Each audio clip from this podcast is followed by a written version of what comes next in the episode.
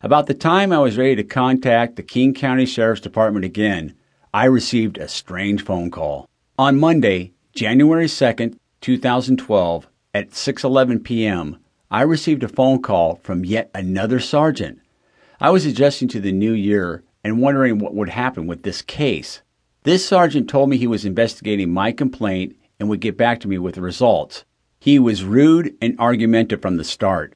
I decided that I would not be coerced or controlled during this phone conversation.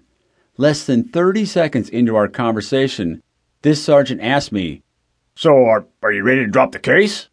This is when I really started to wonder about the King County Sheriff's Department. Why would I drop the case, officer? It hasn't been started yet, I said. We talked back and forth a few minutes, and then this sergeant asked me a strange question.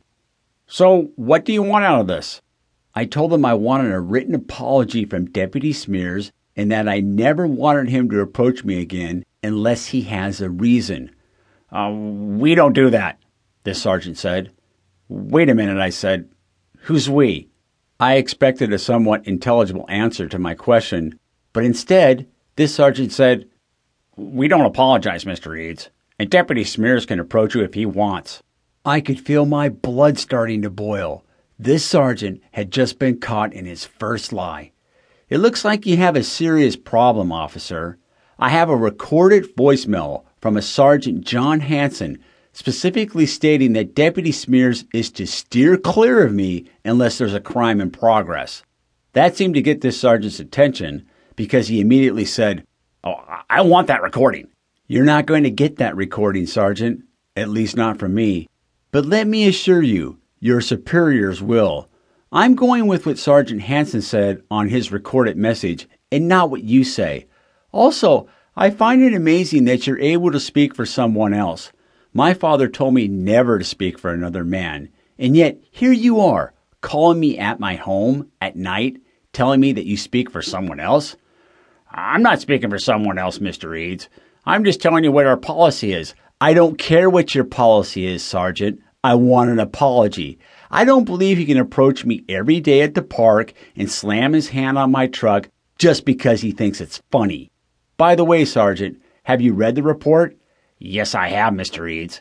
My advice to you, Sergeant, is to read the report again because you obviously don't know what you're talking about. I'm going to send this recorded message of Sergeant Hanson directly refuting what you say to your superiors right after I'm done talking with you.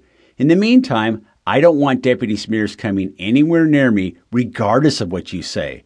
The fact that you speak for someone else indicates to me that I will not receive a fair investigation. Uh, we all know each other at the Sheriff's Department, Mr. Eads. Let me ask you this, Sergeant. Are you friends with Deputy Smears? Uh, why do you want to know that? Because if you're friends with him, how am I going to get an objective review of this case? Would you feel comfortable if the tables were turned and I was reviewing a case against you that involved one of my friends? This sergeant had to think about that question for a while, and then he assured me I would receive a fair investigation, even though he had already told me that Deputy Smears would not apologize. He also told me he would get back to me in a couple of weeks with the results of his investigation. It has been over three and one half years, and I still haven't heard from the sergeant who speaks for his deputy.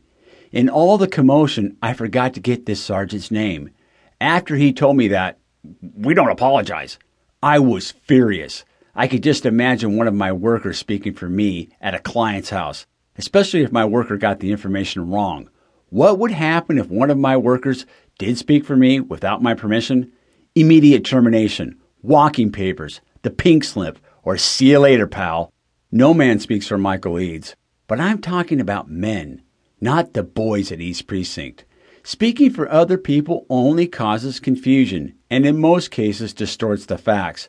Wars have been started by people speaking for other people, especially people in a position of power like this sergeant representing the King County Sheriff's Department. So that's the chain of command at the King County Sheriff's Department. Tell people, we don't apologize. I would love to tell you I'm sorry about your son being run over by one of our patrol cars, Mrs. Smith. But you must understand, we don't apologize. It's not the way we conduct business. What a bunch of nonsensical grandiloquents.